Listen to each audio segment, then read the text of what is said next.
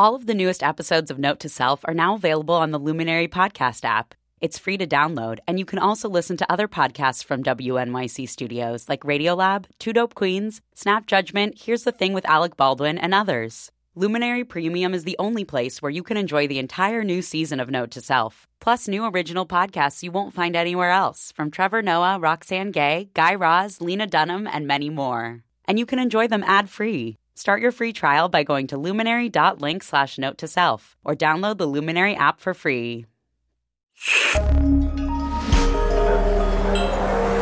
Listener supported. WNYC Studios.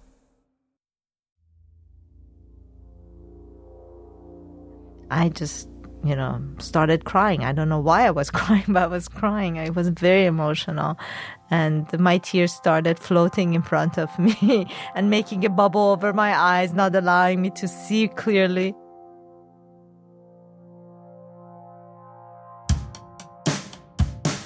I'm Manoush Zomorodi, and this is WNYC's Note to Self. So then I started looking up all the space stuff. And I always watch space movies. The show where you and I search for balance in the digital age. I think it'd be kind of cool to work on the space shuttles. My interest in space, I've been interested in it since I was about three years old. And figure out how to manage modern life. I was never one of those kids dreaming about going to space.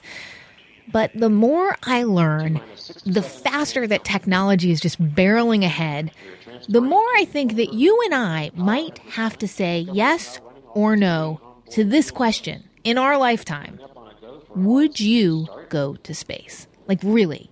If you knew what it was like and you had the money and someone offered it to you, would you go to space? This episode is a very personal look at the dream and the reality of space travel with two very special women.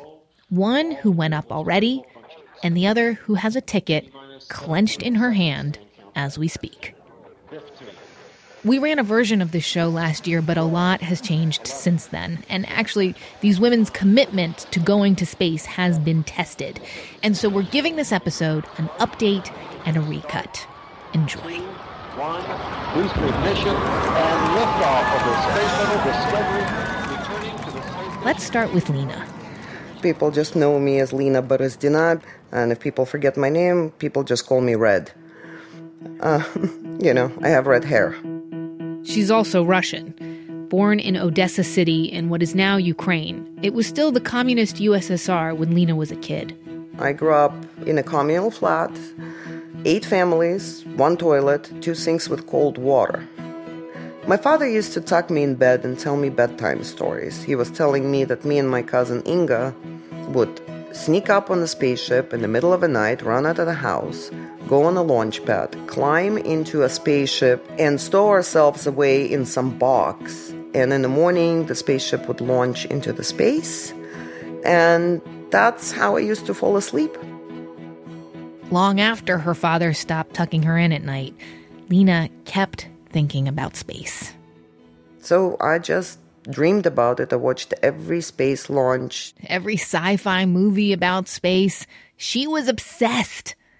And then, at the age of 22, Lena's pretty normal life took a strange turn. On a vacation to the US, back home, communism crumbled. The country started falling apart.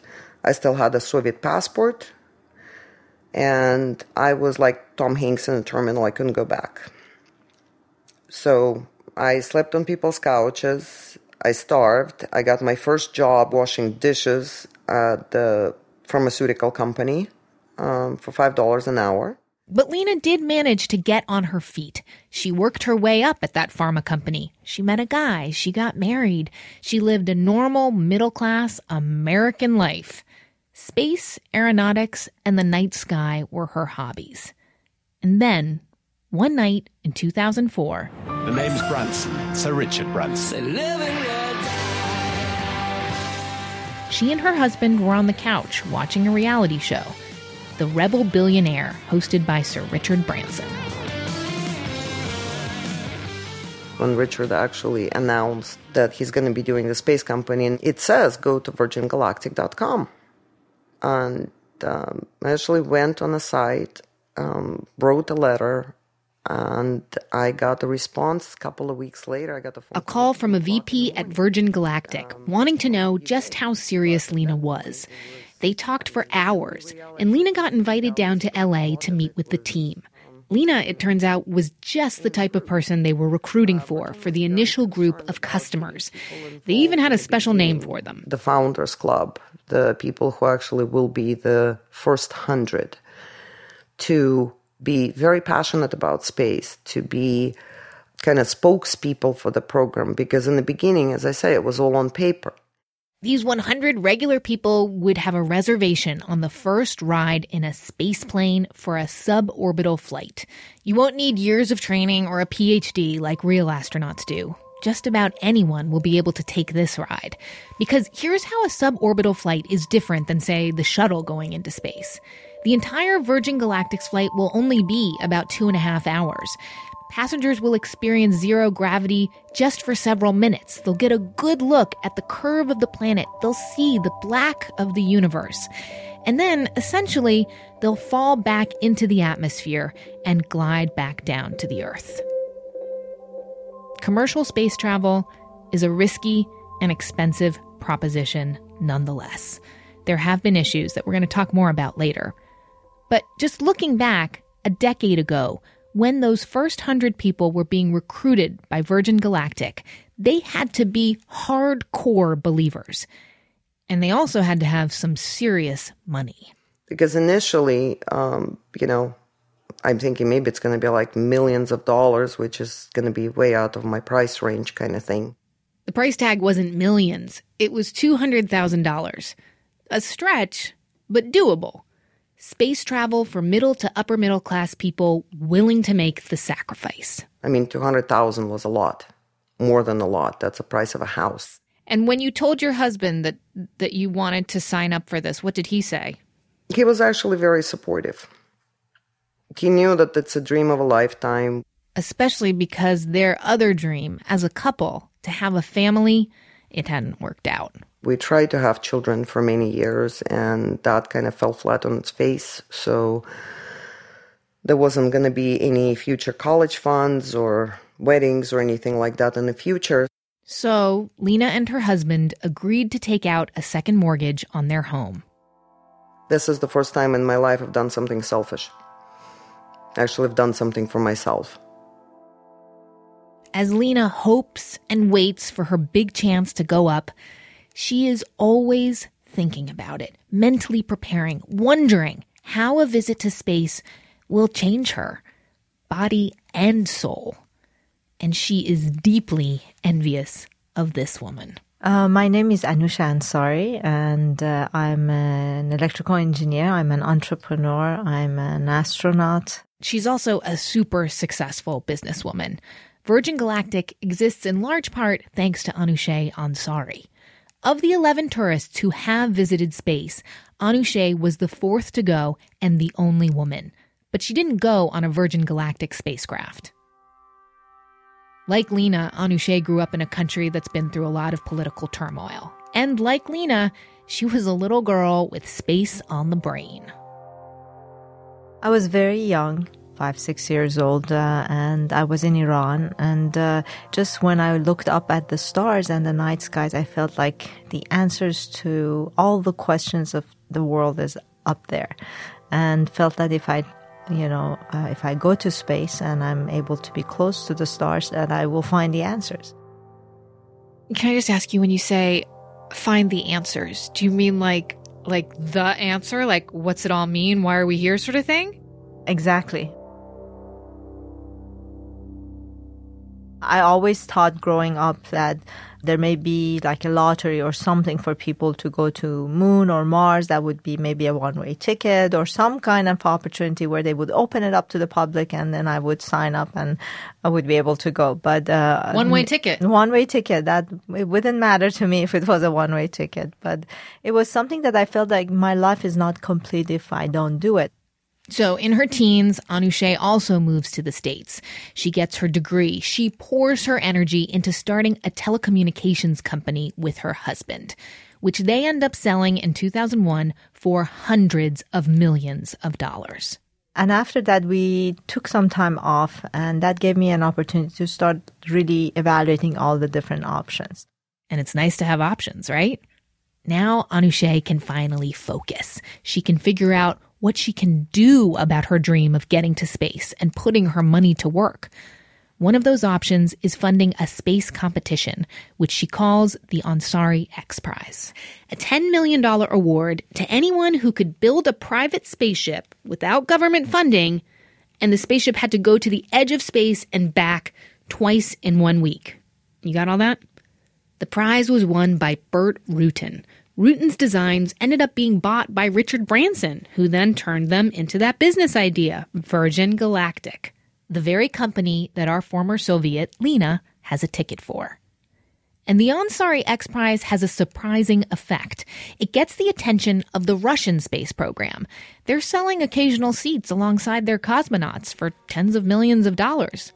Might Anousheh be interested? I got an offer to uh, go and uh, train as a backup uh, in Russia uh, for a Japanese uh, businessman who was flying to space.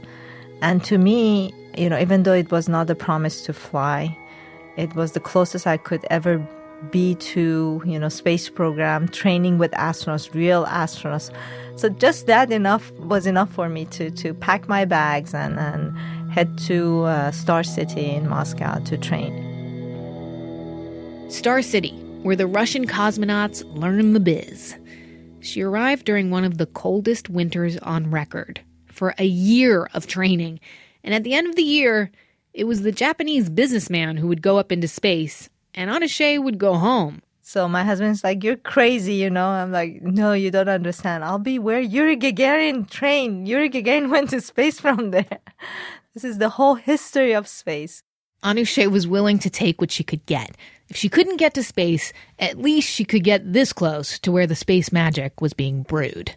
She learned everything about the Soyuz aircraft and the space station, how to do repairs, what to do in an emergency. And then uh, a lot of physical training, just uh, building, you know, stamina. How did people treat you while you were in training? I mean, was it weird that you were a woman? A very good question. So initially, there was a lot of resistance. Um, the Russian space program had not trained any women for a long, long time. So they were not prepared. They didn't have facilities for more women. So they tried very hard at the beginning to uh, find every way to discourage me. And um, after they didn't succeed and they saw my passion and how committed and how interested I am, they actually became very supportive. And then the year was over. Time to pack her bags and go home. Because she was just the backup. I'm very depressed, you know. And uh, on my way to the airport, actually, uh, I receive a call and uh, they tell me that, uh, you know, mm, the Japanese businessman who was supposed to fly, uh, he has developed a medical condition. A medical condition? The Japanese businessman can't fly. Everyone feels comfortable that you can take the seat. But we need to know quickly because we need to make a lot of arrangements. So we need to know if you want to go. Uh, and I, I remember I screamed so loud, and I, I just, are you kidding me? of course, of course, of course, I'm going. Was there any, just like a teeny part of you that thought, oh, wait a minute, I, wait a minute, hesitation? Just a little? Not at all. Not even a second, not even a moment. No. Anousheh had been preparing herself for this opportunity her entire life, to the point that she and her husband had decided not to have children. We didn't have kids because I didn't know when the opportunity will come and I didn't want to have to think twice. Even though a lot of astronauts have kids and they go to space and I don't see an issue with it. But I thought maybe for a moment I would hesitate and I didn't even want to have that possibility. Back at Star City, and within days, Anousheh has her spacesuit on and she's doing that iconic walk to board the aircraft. It's payoff time for the months of training, the millions of dollars that she's spent to be there. She's strapped into the capsule for takeoff. I was sitting there and my I had this flashback of you know from my childhood and it felt so surreal and I kept thinking maybe this was just all a dream. And I kept praying that this is God let it be true let it be true. And uh, once I felt the rocket uh, engines going and the rumbling and the you know the vibrations. I knew it was real. Did so any part of it bother you? None of it? It was all like you don't suffer from claustrophobia or nausea or anything? None of it mattered to me. At the end of the day it was just you know i had to endure through it to get to where i wanted to get. If i could you know um, i'm not an adventure seeking uh, person or adventure yeah, i don't junkie. believe that but okay. No i mean i'm not an adrenaline type person. I don't even go on you know roller coasters Is there a moment where you realize you're out of suborbit and in orbit? About 19, 20 minutes into the flight, mm, then um, you start feeling like uh, you you're lifting off your chair even though you're strapped in i mean i was giggling like a little kid and uh, someone had dropped a, a pencil uh, uh, on the floor and it started you know sort of uh, floating in the air and one of my crewmates um, took off his gloves and let the gloves sort of spin in the air. And i'm like oh my god i can't believe i'm in space.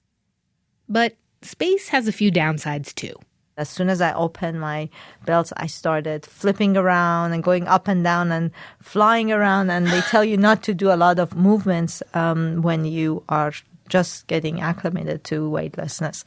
But I was just too excited. So, may I ask what happens to vomit in space? it floats. So, nice. if you're not ca- careful, your crewmates will not appreciate it. How do you even clean it up? You have to chase it with a bag. oh my god, that is fabulous. In a minute, we get Anousheh and Lena together so Lena can ask the questions that only a lady who has been to space can answer. How do you go to the bathroom in space?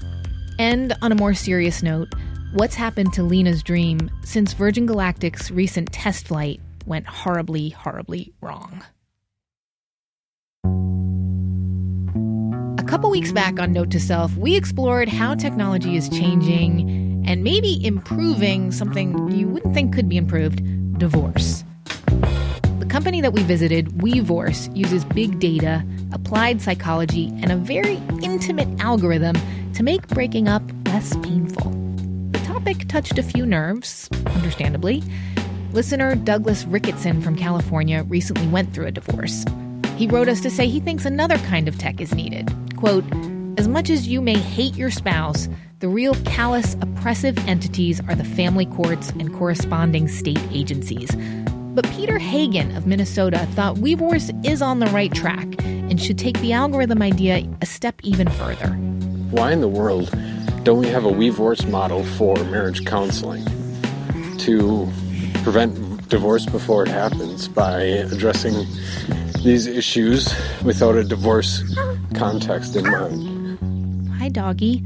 And Lawrence Lanoff thinks the way we do marriage, divorce, and relationships, it's way outdated. He says it's time to stop taking our cues from people 3,000 years ago. We upgrade everything. We upgrade watches and operating systems and phones and but morally and sort of idealistically and stylistically, we're using the same map we have that's 3,000, 3, 5,000 years old. Recently divorced listener Sarah Thomas in Montgomery, Alabama said the episode made her tear up because she thinks it is possible to put aside anger and move on peacefully. At the end of the day, it's just an end and a new beginning. Oh, totally, Sarah. That is exactly what we were thinking too. We love hearing from you listeners. If you have reactions to this episode or anything you've heard on this show, send us a voice memo. Record yourself using the voice memo app on your smartphone and then email it to us at note to self at wnyc.org. It's easy. There are actually instructions on our website. You can check those out. It's note to self radio.org.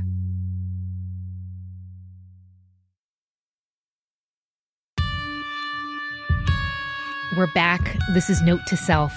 I'm Manoush Zomorodi. And I like referring to this episode as our Space Ladies show. There is serious girl power about to be rocketing into your ears, so hang on, all right? So, shall we get Lena on the line? Before we taped this episode, tech entrepreneur turned astronaut Anousheh Ansari and Virgin Galactic ticket holder Lena Borozdina had never met. Hi, Anousheh. How are you? Great, Lena. It's very nice to meet you. Likewise. Thank you so much. But Lena had a lot of questions for Anousheh, and so we put them on the phone together. Anousheh was with me in New York in the studio, and Lena was sitting in her living room in San Diego. Uh, I'm fascinated that, you know, you grew up in a country where at those times probably women were not encouraged very much to do something like this. How much did you have to struggle against that of proving that the woman can do as much as a guy can? Well, it has been part of my life nonstop, I guess. Uh, obviously, you know, in Iran, um, you know, a lot of cultural difficulties in trying to convince people that girls can do math and science as well, maybe sometimes better than some men. And uh, I kept quiet during this part of the conversation. You could really feel the connection between Anousheh and Lena. Absolutely. And I mean, two women totally on the same wavelength. They talked about training, about space experiments, business models for space travel. Like, listen, here's the thing two ladies who both want to go to space, they don't get together very often. This was their moment to be together, and they relished it. I still hope that we start colonizing Mars in my lifetime and I get the chance to go. Me too. we'll go together. Lena thanked Anousheh for funding the X Prize that competition that just may give her, a regular Russian gal, a chance to see Earth from above. And then Lena also asked something else I'd been wondering about. so I don't know if it's too personal of a question, but no, there's nothing personal. How do you how do you go to the bathroom in space? Well, it's tricky. It's a little tricky. You know, everything floats in space, so you have to be mm-hmm. careful. but there is a toilet uh, it works in the same concept as uh, you know, I guess toilets on on the airplanes and things like that. But you don't have water because again, water doesn't uh, flow; it floats. So you have the suction, and it works on the concept of suction. So there's a funnel where you would do number one, and there is a uh, you know toilet that's uh, for number two, and there's a bag that you have to store your uh, you know your your uh, you know the goodies. goodies. Yeah i'm trying to find a word that i can use on public radio. Don't worry lena we were just talking about barf too so okay. also floats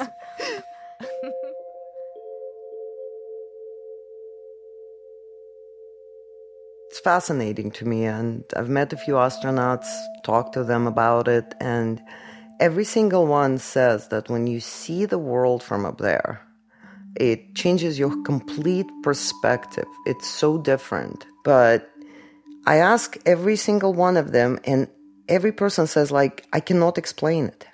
I just can't explain it. Like, what the feeling is when you actually look at the world from up there. I just want to know how it made you feel to see it from up there when you actually got there and looked out of the illuminator? Looking at Earth was probably one of the most memorable uh, parts of my whole experience. And uh, it happened when I was still in the Soyuz, um, and it was right after we reached orbit, and they checked everything, and everything was fine. And they said, okay, now you can open your seat belts. So as I opened it, I was next to one of the windows, one of the portholes, and I, you know, sort of floated up to the window and I looked out and I think I saw the most beautiful thing ever. And I had seen, you know, pictures of Earth from space and I had mm, all my screensavers and my office filled with them. But just seeing it with your own eyes, it was like, you know, I was watching it, this thing that was live and and and and uh, it has uh, warmth and energy and and uh, life emanating from it. It was you know you, you looked at it and you knew it wasn't dead. It wasn't just you know sometimes when I see pictures of the moon, you can tell it's you know, it's a dead, you know, object. But when you, I looked at the Earth from, you know, my uh, spaceship, it was alive. I could feel that it's alive, and it was uh, such a beautiful moment. I just, you know, started crying. I don't know why I was crying, but I was crying. I was very emotional, and my tears started floating in front of me and making a bubble over my eyes, not allowing me to see clearly. But it was it was one of the most emotional part of my trip that I always remember. Even you know, describing it now, I can see it in my head.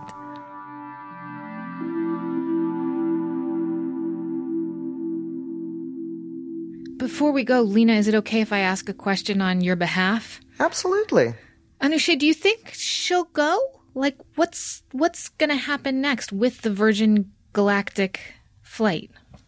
I was actually with the CEO and Richard Branson last week. Uh, they're a little behind on uh, some of their test flights, but um, they were hoping to fly this year, end of this year. I think uh, it may be pushed to early part of next year, but uh, I definitely know she's gonna fly.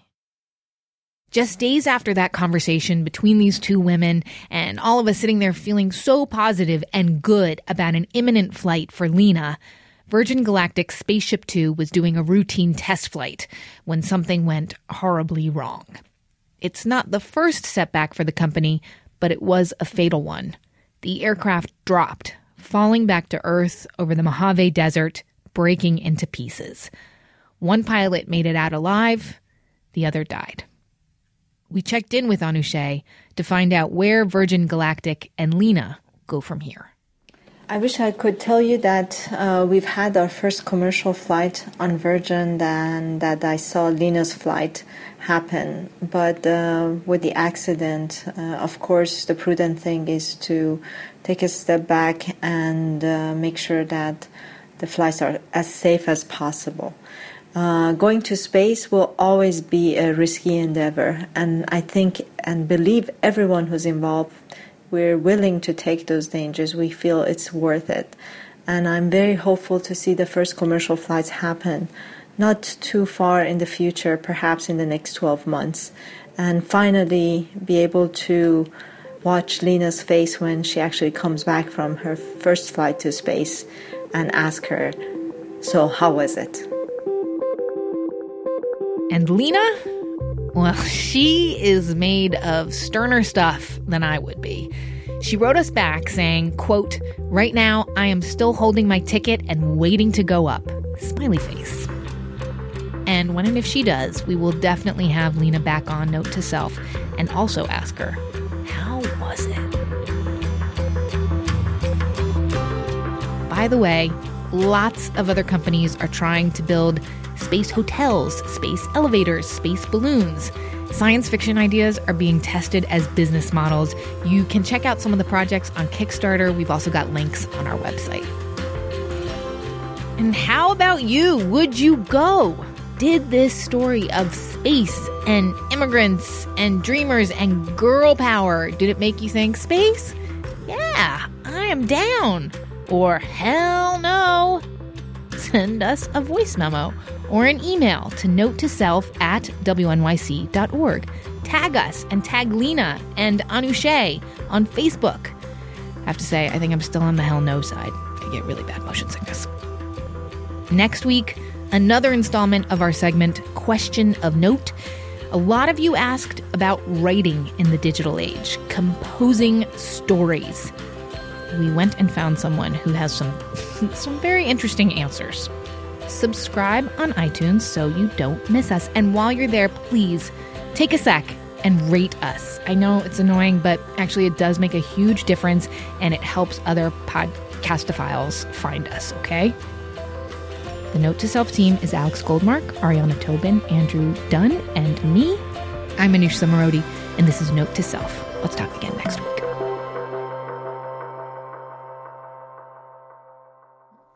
Getting a rental car and driving to Connecticut is like we might as well be going to the moon. Like everyone straps in and like gets ready for the barfing to start. The little one will like threaten for like a long time and everybody's on edge and I have the towel And then sometimes she can hold on, but sometimes she can't. And then like the big one,